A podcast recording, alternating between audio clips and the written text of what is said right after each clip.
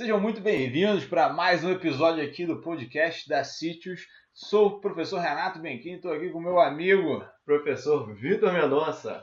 E estamos aqui para mais uma gravação do nosso podcast para trazer informação de qualidade para você que gosta da ciência do exercício, que gosta de entender mais sobre o exercício físico e aplicar isso na prática de vocês. Seja você um personal trainer ou uma pessoa que gosta de uma informação qualificada sobre exercício.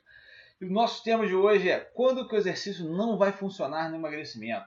Então, já pegando um gancho até do que a gente falou no primeiro episódio, né? Exato. E já também num assunto que a gente está discutindo bastante ultimamente aqui na CITES, que é a questão do emagrecimento. Hoje a gente vai falar naquelas situações em que o exercício não vai conseguir emagrecer a pessoa, não vai conseguir executar um emagrecimento bem sucedido.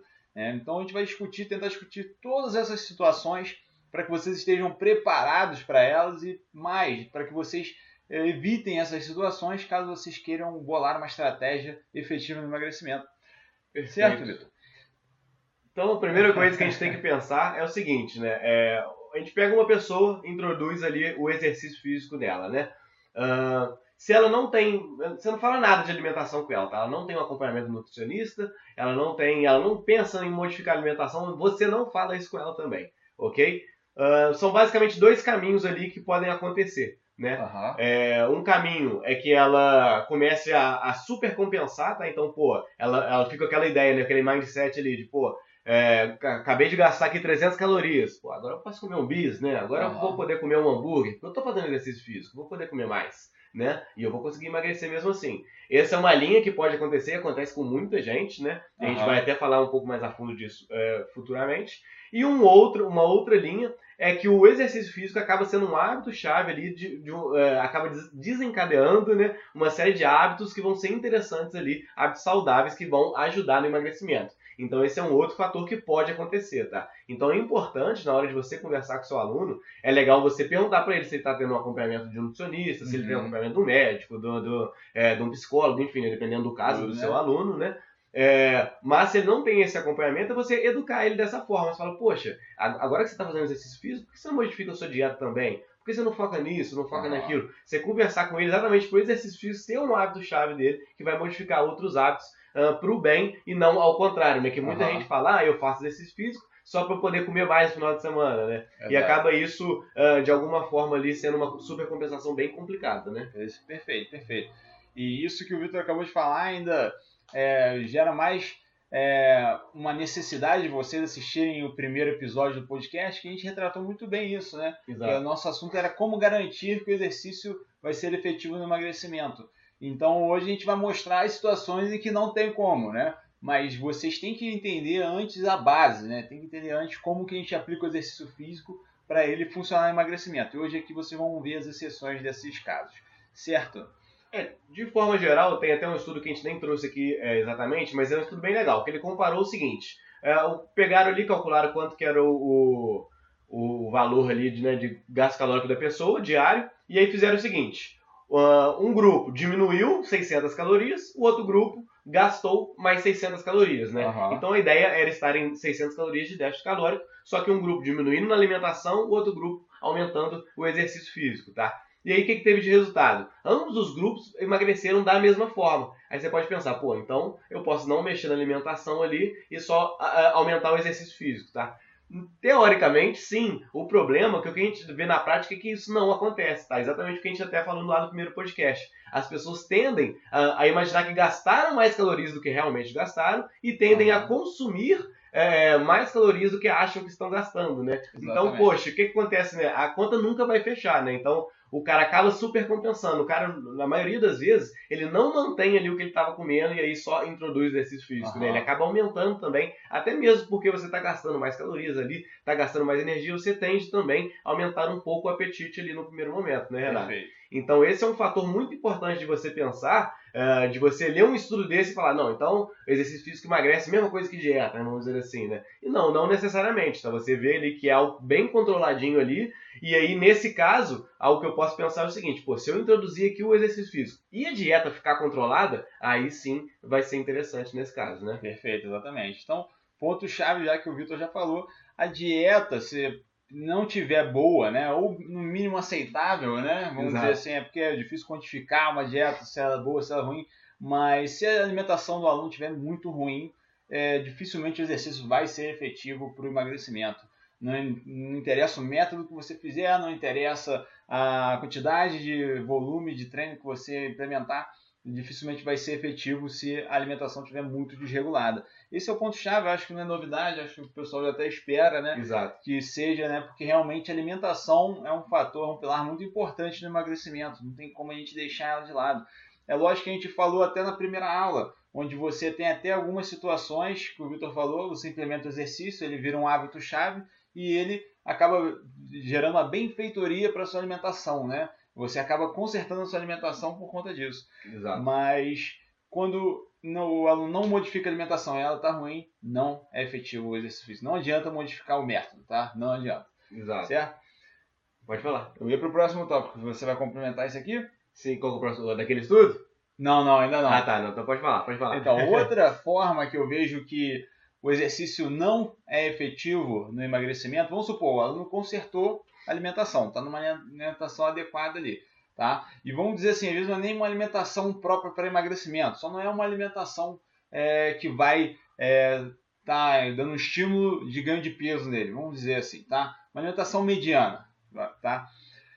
E o aluno começa a fazer exercício. Um dos fatores que impede ele de emagrecer no longo prazo é não haver uma progressão desses exercícios. Então, por exemplo, a pessoa sedentária, ela começou, o máximo que ela aguenta é uma caminhada na esteira, 20 minutinhos caminhando na esteira e está ali. Beleza, aí você está fazendo uma caminhada na esteira 6.0 com ele, tá? 20 minutos, 3 vezes por semana. E aí, daqui a 8 meses, você continua fazendo caminhada 3 vezes por semana, 20 minutinhos só provavelmente ele vai começar a emagrecer no início do treino e depois vai estagnar os resultados, porque o exercício físico ele necessita uma progressão para manter a efetividade dele. E isso em todas as situações, tanto para melhorar performance, tanto para melhorar o ganho de massa muscular, inclusive emagrecimento. Se você quiser ter resultados, você precisa estar progredindo. É um pilar-chave do exercício físico. E quando a gente fala de musculação, é você aumentar as cargas periodicamente, aumentar o volume periodicamente. Quando exercício aeróbio, é você aumentar a intensidade periodicamente, é você aumentar a intensidade absoluta, né? E aumentar também o volume de treino periodicamente. Isso aí vai garantir que o exercício vai ser efetivo no longo prazo. Perfeito, né? perfeito. A gente tem até um estudo que a gente sempre cita, né? Que é do um caso do pessoal que treinou HIIT durante 12 meses, tá?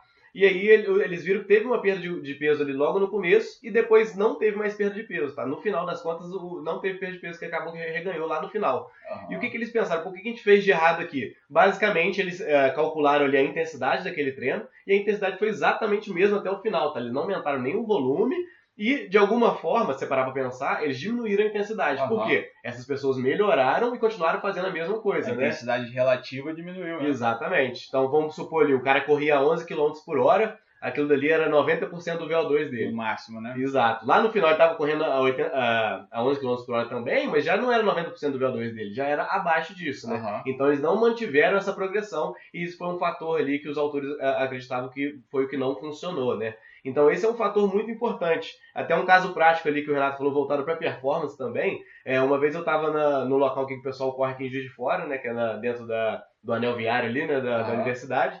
E aí uma mulher que eu sempre via lá, sempre via lá, ela abordou a gente, sabia que estava aí um amigo meu que era treinador de corrida. Ela, nossa, eu corro aqui sempre e tal, mas eu não, não melhoro. Meu marido começou a treinar tem pouco tempo, já está melhor que eu e tal. Eu falei, pô, mas né, como é que é o seu treino? Ela corre todo santo dia 14 quilômetros. Então, cara, tipo, 14 quilômetros. quilômetros. Então, tipo, volume de treino também é ok, uhum. né? O volume de treino muito alto. Só que ela corria todo santo dia, muito de levinho ali, intensidade baixa, 14 quilômetros. Ela não variava absurd, absolutamente nada no treino. Uhum. Eu até brinquei com ela, cara, se você, um mês de treino ali, sabe, com, com um, um profissional, você vai melhorar isso muito rápido. Uhum. A gente varia o treino ali, aumenta um pouquinho de intensidade, o volume já está altíssimo, então isso até facilita às vezes para uma é, não gerar uma lesão, porque ela já tem, é, já está acostumada a ter um, um volume alto. Então, assim, você vê o, o, o, impacto que é de você não ter essa progressão, não fazer essa progressão de uma forma correta. Né? Perfeito, perfeito. Então, é, justamente um dos pontos chaves que o profissional vai atuar é fazer uma progressão correta. E não exceder, né? Também Exato. porque o cara às vezes empolga na progressão, vamos botar ali, quanto mais carga melhor, e aí pode sim prejudicar o aluno no longo prazo. aí tem sempre aquela regra dos 10%, né? 10% de incremento na intensidade semanalmente, 10% de carga no, na musculação, 10% de volume de treino. Tudo isso pode ser aplicado de uma forma mais segura, tá? 10% é uma regra geral, vamos dizer assim, que a gente tem alguns estudos que mostram que é a zona de segurança para você aumentar a progressão. Certo? Perfeito. Qual que é o terceiro ponto em que o exercício não vai ser efetivo? Intensidade? Interrogação. Intensidade pode até ser, né? pode até ser um dos fatores, né? Mas uh, dificilmente a gente fala da intensidade isolada, né? Exato, exato.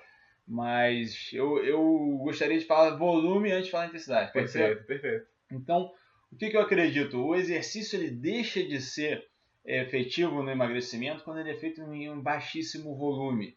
E a gente vai falar, eu vou mostrar um estudo para vocês daqui a pouco sobre isso também, comprovando isso que a gente está falando aqui. Mas basicamente, você fazer muito pouco exercício físico vai ter benefícios, tá? Ontem mesmo a gente estava falando isso lá no, no curso que a gente foi dar, na palestra que a gente foi dar. O que eu sou o cara que eu falo assim, se for dois minutos de exercício por semana já tá bom, é melhor do que zero, né?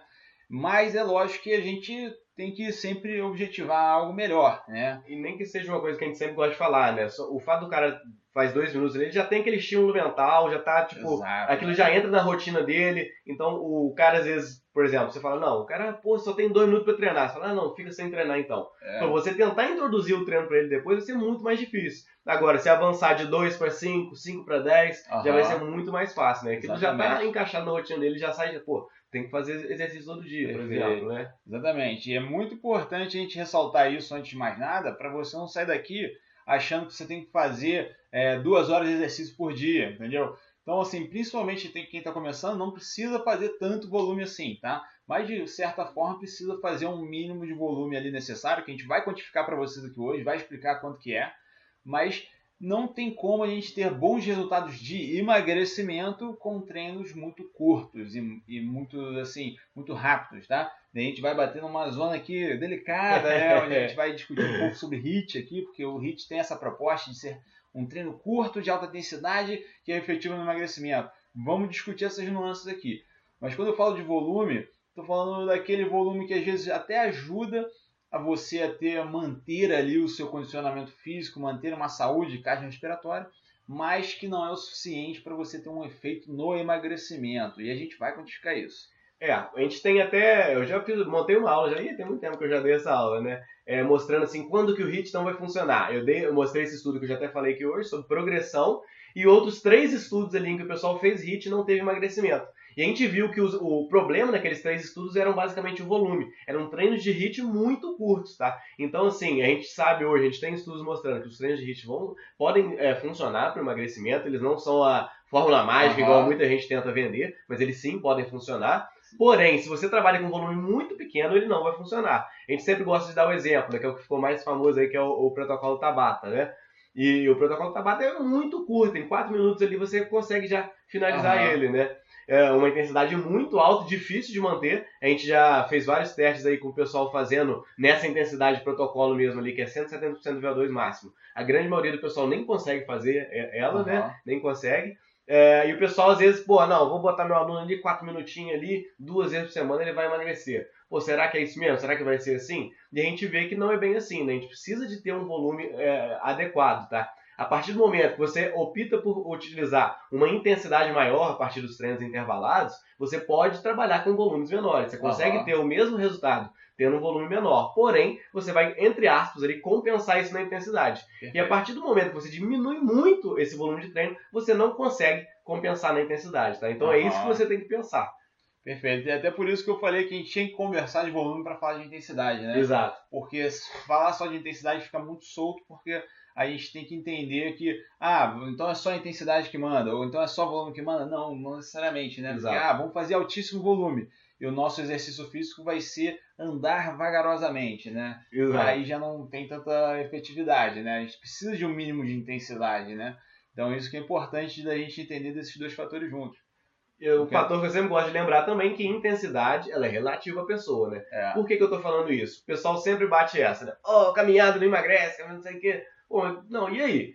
Qual é a intensidade da caminhada? Pô, pra você, pro Renato aqui, pô, será que o Renato vai ficar ofegante fazer aqui uma hora de caminhada? Provavelmente não. Mas uma pessoa obesa, sedentária, nunca é. fez nada pô, provavelmente aquilo ali já vai ser um estímulo interessante para essa pessoa, né? Então a gente tem que pensar sempre nessa uh, de como que é relativo essa intensidade. É, e até mesmo usar como estratégia, a gente falou isso na última aula, né, no último podcast, que você às vezes é, usa uma estratégia de baixa intensidade justamente para não sobrecarregar muito o corpo, né? Aquela pessoa que ela está precisando fazer mais atividade física, se movimentar mais, só que ela já está treinando bem, já está fazendo uma musculação, às vezes um aluno intermediário ali, então, às vezes, vale a pena trabalhar em uma intensidade mais baixa com ela, justamente para não sobrecarregar ela, que já está com um treino muito, um volume de treino muito alto, né? Então você pode usar isso como estratégia também. Igual a gente falou, ah, o fisiculturista que às vezes perto da competição vai já está treinando musculação de maneira muito intensa, está em déficit calórico, às vezes fazer mais um exercício aeróbico de alta intensidade vai ser ruim para ele. É, e aí você pode usar uma estratégia é, em baixa intensidade, pode ser uma opção certo? Então fica essa dica aí também, essa questão. A gente já vai quantificar aqui questões de volume, que a gente tem aqui uma referência legal, cara, muito interessante, né? Que a gente Exato. viu falando sobre isso. Só queria deixar o último relato aqui sobre o HIT. A gente provavelmente algum dia na vida a gente vai falar, fazer um podcast sobre HIT, tá? Tudo sobre HIT. Mas o, um dos caras que foi o maior pre, precursores do HIT aí na comunidade acadêmica, eu queria até é, lembrar o nome dele, que eu esqueci, cara. Mas é aquele que lançou até um livro falando. Paoli? Não, acho que não é o Paoli. Ele lançou um livro falando do treinamento de 5 minutos. Ixi, não vou lembrar. É, depois eu vou pegar. É, se eu lembrar até o final aqui desse podcast, eu falo pra vocês. Renato né? tem memória ruim mesmo, tá, pessoal? É assim mesmo.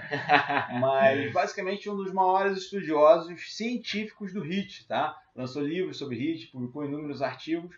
E numa entrevista que ele deu, ele estava discutindo sobre os efeitos do HIT, os benefícios e tal. E ele foi questionado sobre a efetividade do HIT no emagrecimento. E ele disse assim, ó, no emagrecimento eu não posso dar certeza se ele vai funcionar não. Porque eu dou certeza que trabalhar em altas intensidades é excelente para melhorar a performance, para melhorar o condicionamento cardiorrespiratório. Mas para emagrecimento já é complicado a gente quantificar assim, principalmente quando a metodologia é de baixo volume, né? Principalmente quando você está fazendo um HIIT que dura 15 minutos, um HIIT que dura 10 minutos, né? Tudo isso às vezes vai ser é, difícil de você avaliar a efetividade dele para o emagrecimento, certo?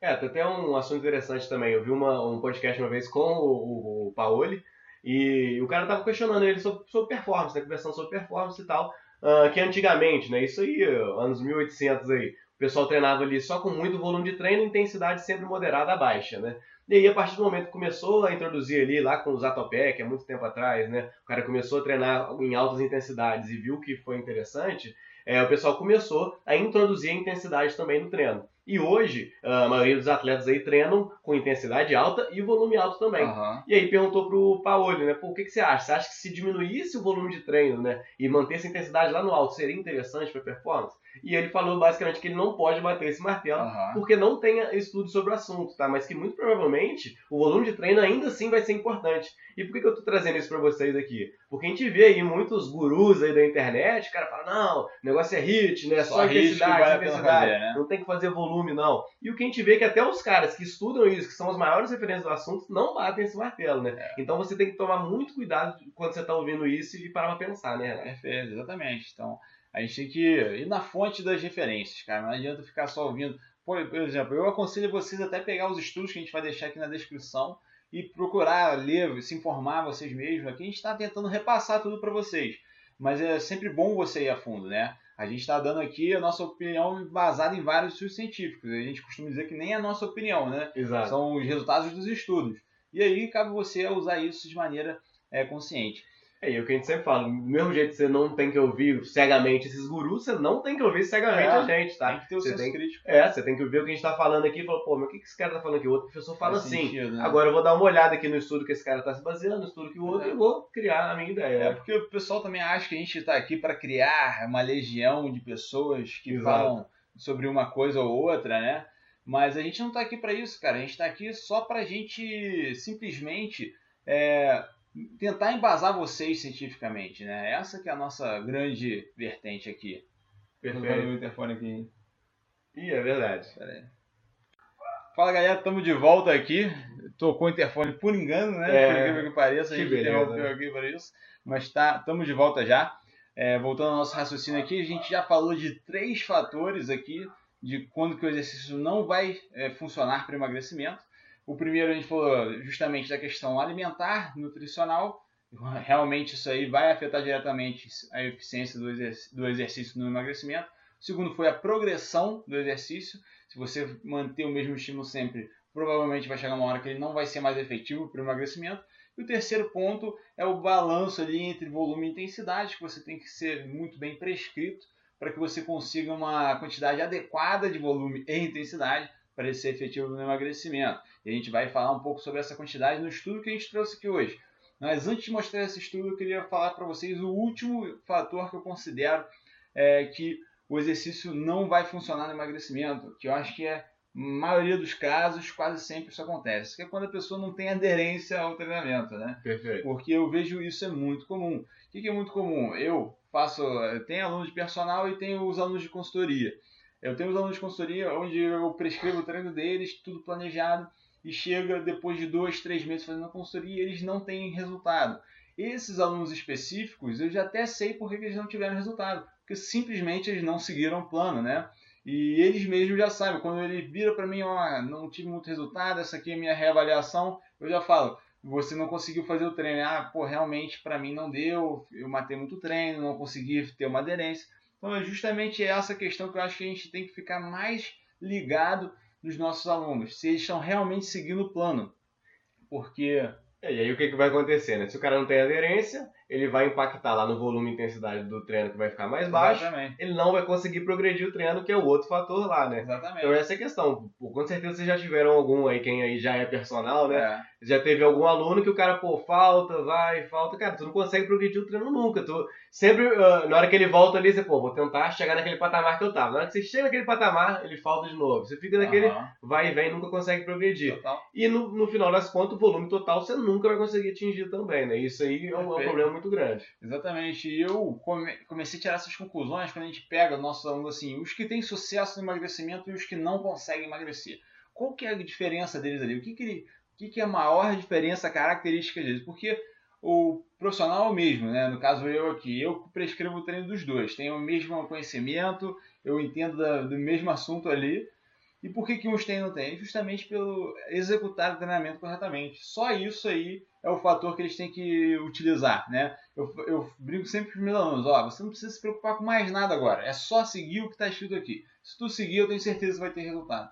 E justamente esse é o fator mais difícil para ter resultado, porque o aluno tem dificuldade de ter aderência, então a gente acaba tendo que mudar muitas estratégias para ele ter mais aderência.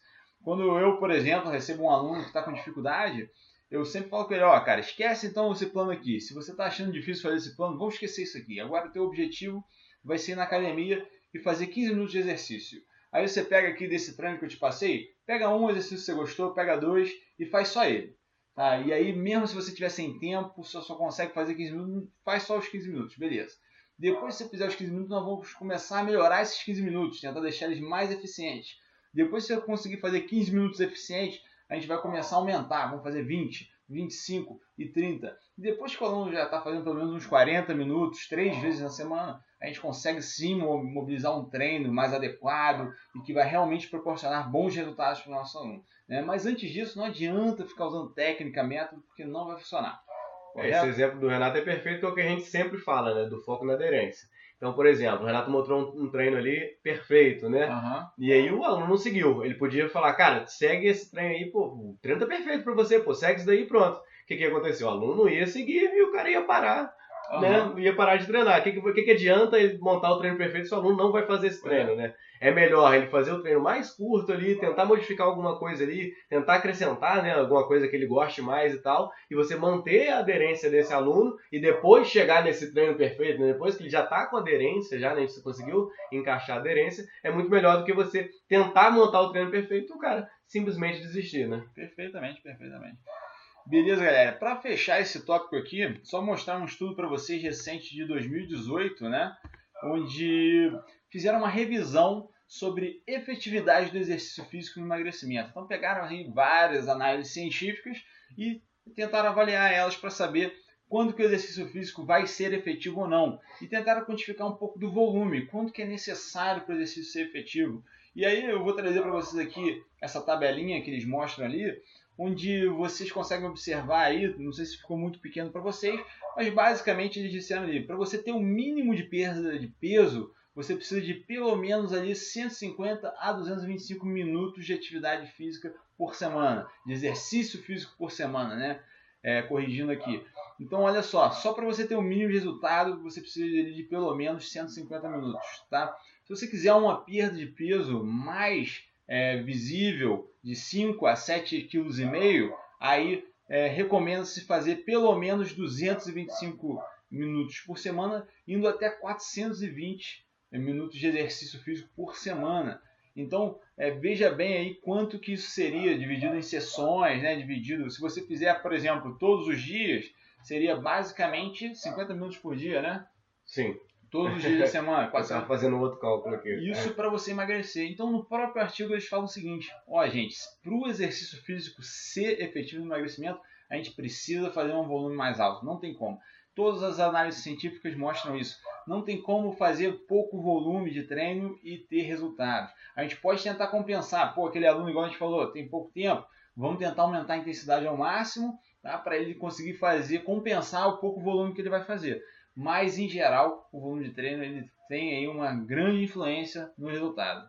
Perfeito, né? Então, assim, ah, pô, mas o aluno, em hipótese alguma, ele pode treinar durante muito tempo, né? Foi o que o Renato falou, ah, tenta compensar na intensidade às vezes só o fato dele estar tá fazendo exercício físico já vai ser interessante, né? Então, o cara, é, a gente foca o emagrecimento dele, por exemplo, você monta estratégia junto com o nutricionista, né? Onde a gente foca o emagrecimento dele total na dieta e o exercício físico está ali só para uh, ter a manutenção da massa muscular, melhora do condicionamento, né? Uhum. Essa, essa, otimização da queima de gordura não vai vir através do exercício físico, pode ser Perfeito. uma opção, né? Mas o que a gente está vendo aqui é que o volume de treino é muito importante apesar de algumas pessoas aí tentar ao máximo advogar ao contrário, tá? E a gente vai ver é, o que a gente tem de base científica, o volume de treino é muito importante. Perfeito. Quando a gente fala de hipertrofia, a gente sempre bate esse martelo, ah, volume de treino, melhor opção. Quando a gente está falando de emagrecimento aqui, o volume de treino também vai ter um impacto muito grande. Eu acho que assim, a gente avalia assim, a ciência, ela diz isso. Você vai na prática lá, pô, quem que é o cara que está com um bom resultado na, na musculação? É o cara que está treinando muito, né? Não tem jeito, é o cara que vai ao treino.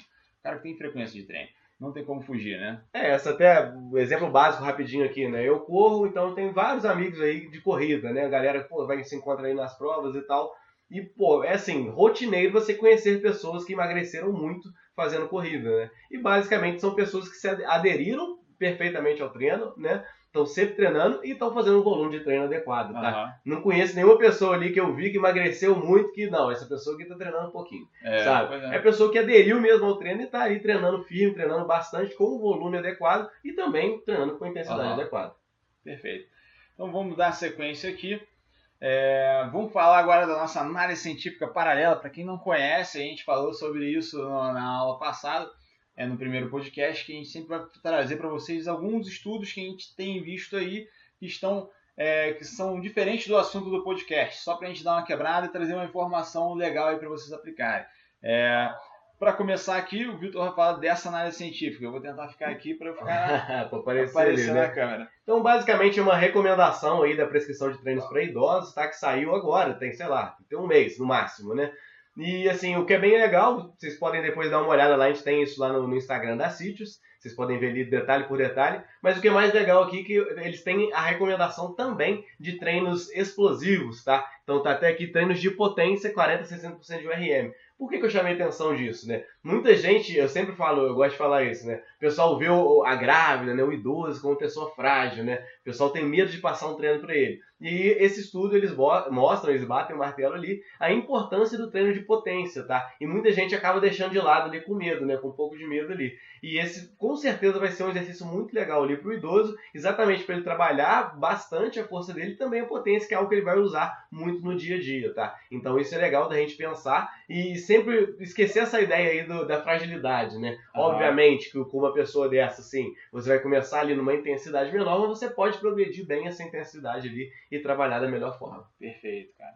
Excelente. O estudo que eu trouxe para vocês aqui hoje é, é, um estudo aí que a gente discute bastante aqui na City já, não é uma novidade para você que já acompanha a gente, mas é comparando as duas intensidades, é, os dois intervalos de recuperação na hipertrofia muscular. Um minuto entre as séries e três minutos entre as séries. O que é mais efetivo para hipertrofia muscular? Nesse estudo ficou bem claro que o 3 minutos de intervalo foi mais efetivo para hipertrofia.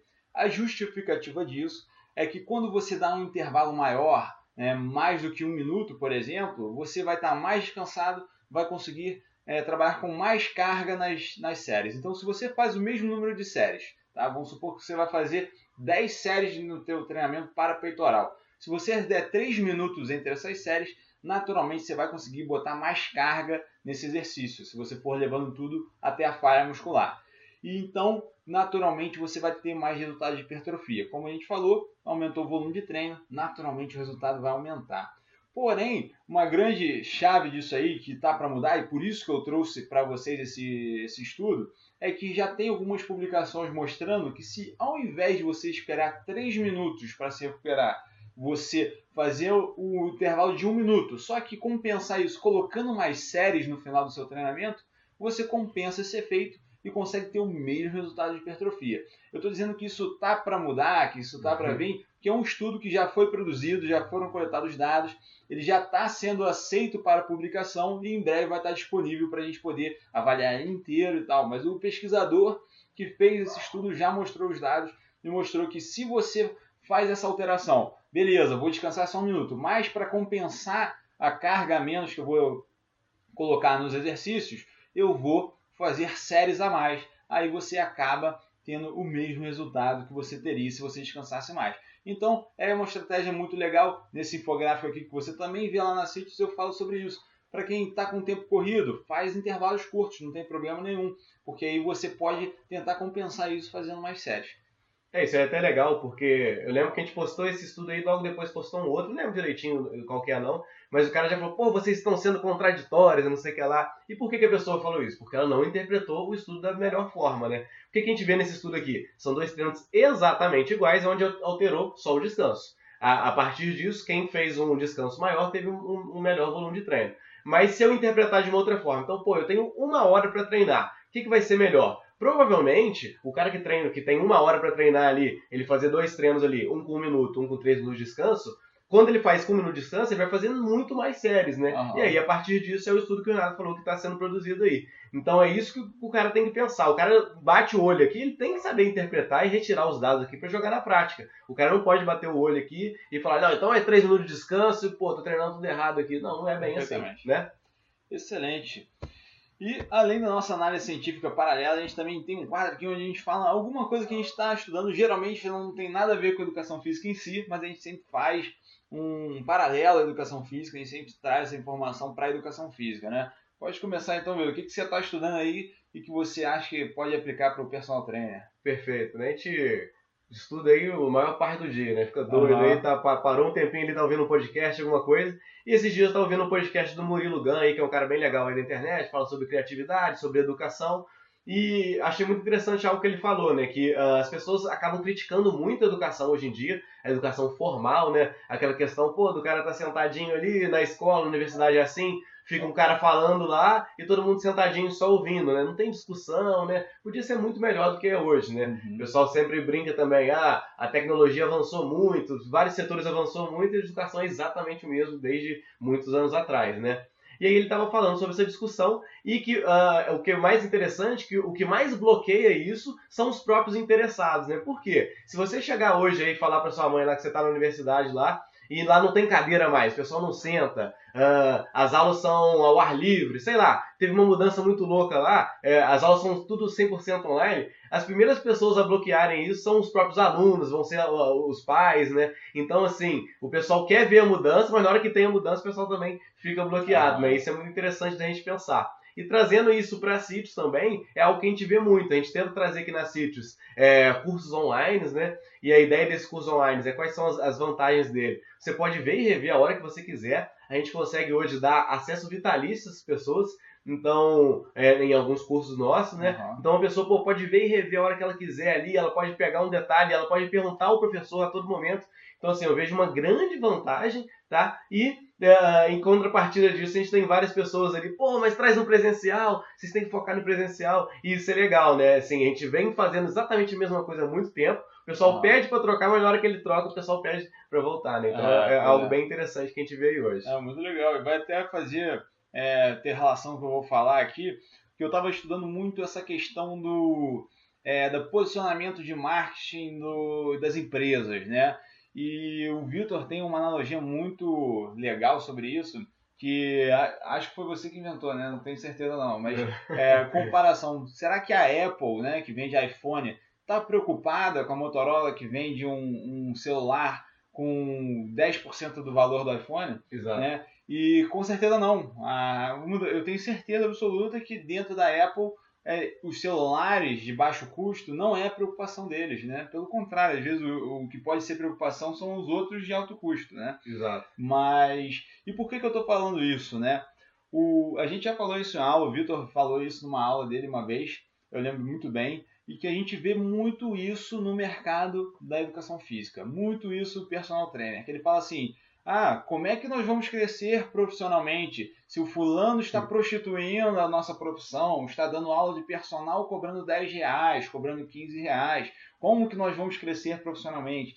E, gente, tem que parar com isso, tá? Tem que parar com esse vitimismo, porque isso é natural você pensar assim, porque é uma justificativa que você arruma para não estar tá no topo do teu sucesso, cara. Então, você é, tentar expor isso, falar isso, é basicamente uma tentativa sua de é, justificar o porquê que você não está conseguindo cobrar mais caro pelo teu serviço. Mas na verdade, a gente sabe que em todo mercado, pode estar na nossa cidade aqui em Juiz de Fora, na tua cidade aí, tem gente cobrando caro pelo personal trainer. Tem gente cobrando mais do que a maioria. Por quê? Porque o cara está se posicionando mais alto.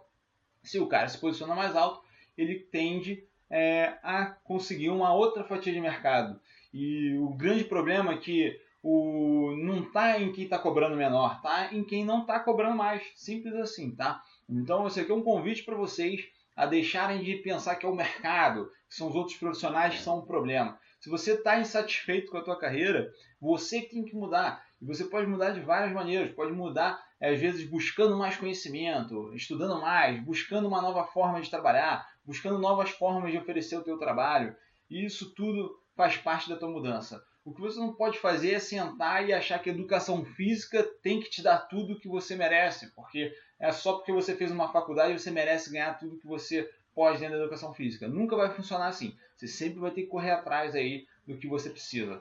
É, acho que assim, né, resumindo aqui, né, são inúmeros fatores que vão levar ao fracasso ou ao sucesso profissional de alguém, tá? Mas assim, se você quer uma dica para ser um fracassado, é se vitimizar, tá? É, é terceirizar o seu fracasso. Então, ah, pô, por que, pô, Renato, por que você não tem 30 alunos de personal? Ah, não, pô, porque o Joãozinho tá cobrando mais barato ali. Ah, porque o cara lá na academia lá tenta cobrar um valor extra lá, meus alunos. Entendeu? Você começa uhum. a se vitimizar, a terceirizar esse fracasso, cara. Para com isso, tá? Uhum. Ah, porque no Instagram agora diminuiu a minha, alcance. O, o, alcance. Pô, como é que eu vou atingir mais pessoas? Fica difícil para mim. Né? Então você acaba terceirizando o seu fracasso ali e aí você. É, é, é a receita perfeita ali para você fracassar. Tá? Se você é. se vitimiza, se você não vê que você é o é principal fator ali para ter sucesso ou não, você pode abandonar é. a profissão. Perfeito, cara, excelente. Então fica essa reflexão aí para vocês, hein? E vamos algumas perguntas, né? Hoje a gente separou algumas perguntas que têm tudo a ver aqui com o tema da aula. A gente vai responder elas aqui de maneira mais objetiva possível para vocês, tá? Primeira pergunta é do Bittencourt. Aeróbio contínuo é a melhor opção, certo? Devido a gerar um maior gasto calórico.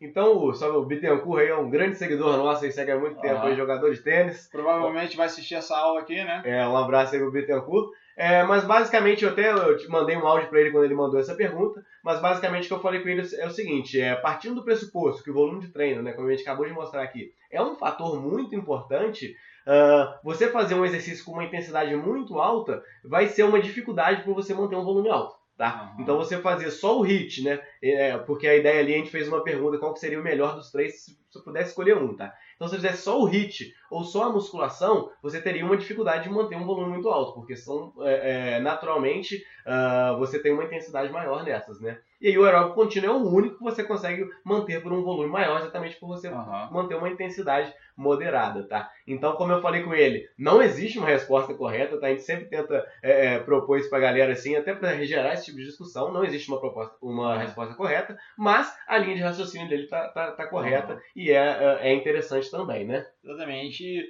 E é difícil a gente dizer que é a melhor opção, né? Porque seria muito generalista, né? Exato. Vai ter muitos casos onde a gente vai ter que variar a metodologia, então a gente tem que evitar ser generalista, né? Mas o raciocínio do Vitor aqui eu acho que foi bem direto, bem correto, né? Já dá para vocês entenderem bem essa questão. Como a gente sempre fala, se tivesse uma única opção, a gente escolheria os três. É, exatamente, exatamente. com certeza.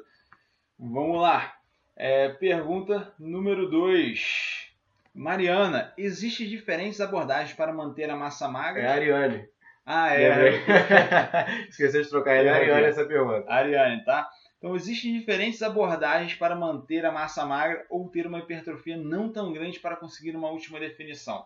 Só para explicar rapidamente, assim, né, que ela mandou uma pergunta gigante, mas é o seguinte, é, ela tinha emagrecido bastante, tá? E aí ela falou que queria perder mais um pouquinho de peso ali, só que ela tinha medo de aparecer a, musculatura, né? Uhum. Então, pô, ela queria perder mais peso, mas também não queria ficar com aquele aspecto que tá forte, tá musculosa, alguma coisa assim. Aham. Uhum. É, então, assim, essa que é a grande questão, tá? Inicialmente a gente tem que avaliar muito bem o caso dela, né? Se, porque a, o, a resposta para essa pergunta vai variar do caso do aluno, né? Vamos supor, é, no caso dela, ela já está magra, né? Então a preocupação dela é que tipo de treino que ela vai fazer, se vai exacerbar demais a musculatura, e ela não gosta, né? E isso aí é uma situação. Mas agora aquele caso que, por exemplo, a pessoa está emagrecendo, está ficando cada vez mais magra, mas a musculatura não está aparente e ela quer que apareça mais. Né? Aí já é uma outra situação. Caso. E o que, que eu recomendo? Então, assim, se você está preocupado em aparecer o músculo, se isso está desagradando, então realmente você não deveria fazer muita musculação, né? Porque a musculação vai fazer isso, né? Exato. Mas ao mesmo tempo, é, você é, dificilmente vai ter uma hipertrofia tão desproporcional que você Exato. não vai conseguir perceber que você está tendo, vai acordar um dia vai estar tá musculosa, né? Exato. Então acho que assim, você vai saber dosar muito bem a musculação ao longo do tempo. Você vai tendo os seus resultados, você vai vendo, ó, não, eu não quero ter mais músculo do que eu tenho hoje. E aí se você quiser aparentar mais com menos gordura, aí você vai focar só em emagrecimento, não na musculação. É, e cabe salientar aqui que é um, é um fator assim que não tem como você mexer, tá? Se você tá com um percentual de gordura baixo, vai aparecer músculo. Tá? Exatamente. Tá? Então, assim, mesmo que seja, sabe, o cara que é um frango, vamos dizer assim, né? um cara magrelinho ou um cara muito forte, vai aparecer um músculo de todo jeito, uhum, sacou? Vai ter é. um menor ou outro maior, mas se você tá com percentual de gordura baixo, você vai aparecer um músculo. Então, isso você tem que pensar, pô, você vai baixar mais ainda o percentual de gordura para esses músculos aparecerem ou vai manter do jeito que está? É isso é. Que, que, é algo que você tem que é. calcular também, é, né? que é a balança, né? Eu acho que não tem como a gente responder que tem um caminho certo a seguir. O que eu acho é que não tem um tipo de treino perfeito para essa ocasião, é, né? Porque o caso vai ser muito da, do gosto da pessoa. Porque eu tenho, por exemplo, alunos no caso dela que querem justamente o oposto. Elas querem ganhar mais massa muscular para musculatura ficar mais aparente, né? Então essa que é a grande chave aí.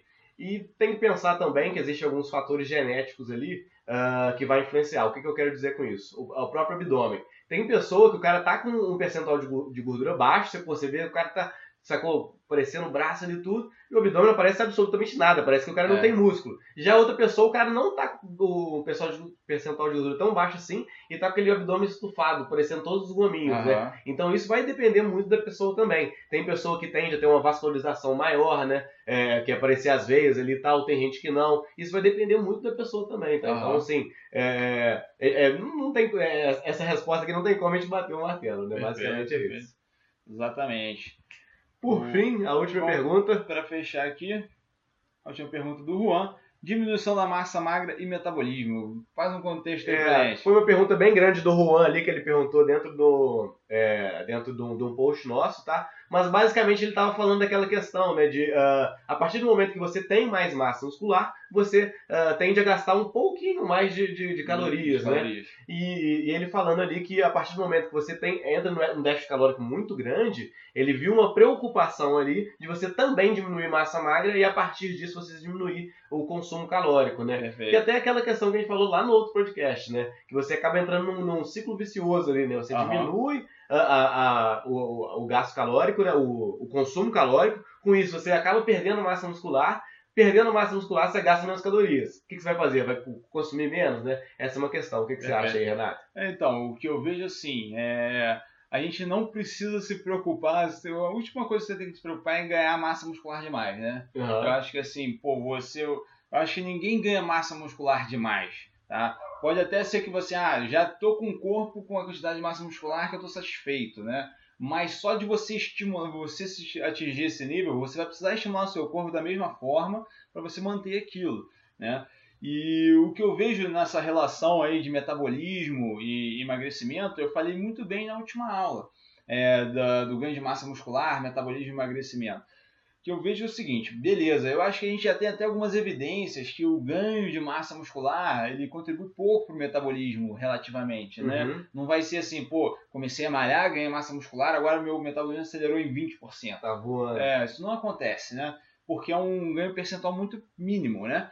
Mas é um ganho a mais, então já tem um benefício, né? Isso aí é indiscutível. E a gente foge daquele ciclo que a gente explicou na aula passada onde a gente fala lá sobre o ciclo de você ir perdendo massa e tal, que o Vitor citou. E aí, o que, que eu vejo? A gente tem que focar no ganho de massa muscular é, não só por conta do metabolismo, mas porque o ganho de massa muscular vai ter inúmeros outros benefícios que estão atribuídos a qualquer objetivo dentro do exercício físico, tá? Eu expliquei isso muito bem na aula passada, mas vou repetir aqui brevemente. Se a pessoa quer emagrecer, ela tem um objetivo principal por trás. E esse objetivo pode ser melhorar a saúde, é, melhorar a estética, melhorar a performance dela, ter mais qualidade de vida, ter mais funcionalidade. Independente do objetivo principal dela, ela vai se beneficiar de ganhar massa muscular. Então, por isso que eu acho que quando a gente está pensando em emagrecimento, tem que focar sim em ganho de massa muscular. Porque, mesmo que não acelere tanto o metabolismo assim, vai auxiliar nos outros objetivos, tá? Então isso que tem que estar em mente. É, ele puxou esse assunto exatamente que ele estava defendendo, que é a musculação. Se ele tivesse que escolher entre musculação e HIIT aeróbico contínuo, ele escolheria isso, a musculação, musculação né? né? E até assim, para bater o martelo aqui, o Renato pode falar do dele, né? Mas se hoje chega um aluno para mim, pô, quero emagrecer, o que, que eu vou fazer, tá? Basicamente, eu vou tentar trabalhar os três, tá? Esse é o, é o, é o principal que eu vou fazer. Mas se tiver que fazer só um, acho que, sei lá, 99% das vezes eu vou escolher a musculação, tá? Exatamente uhum. por causa desse fator. É, eu acho que se eu escolhesse o aeróbico contínuo, às vezes eu ia conseguir é, estimular ainda mais a queima de gordura, porém no longo prazo não seria o, o, mais benéfico ao meu ver, tá? Por isso que eu escolhi a musculação exatamente para tentar manter essa massa muscular, que do ponto de vista estético, do ponto de vista de saúde, do ponto de vista funcional, é o que vai trazer o melhor resultado. Perfeito. Então beleza, gente. Então acho que assim, dá pra gente encerrar legal esse nosso podcast. Foi bem bacana, tá sendo legal, né, fazer esse podcast. Teve feedbacks muito legais aí no último que a gente fez, tá? Então não esquece de deixar o feedback aqui pra gente. É, fala o que, que vocês estão achando aqui desse novo formato de informação, se vocês estiverem gostando. É, o que, que vocês querem que a gente aborde aqui em outros temas e outros assuntos. A gente vai sempre se preparar ao máximo aqui para trazer sempre informação de qualidade. Beleza? Show de bola. É isso aí. Vejo vocês no nosso próximo podcast. Valeu, galera. Um abraço.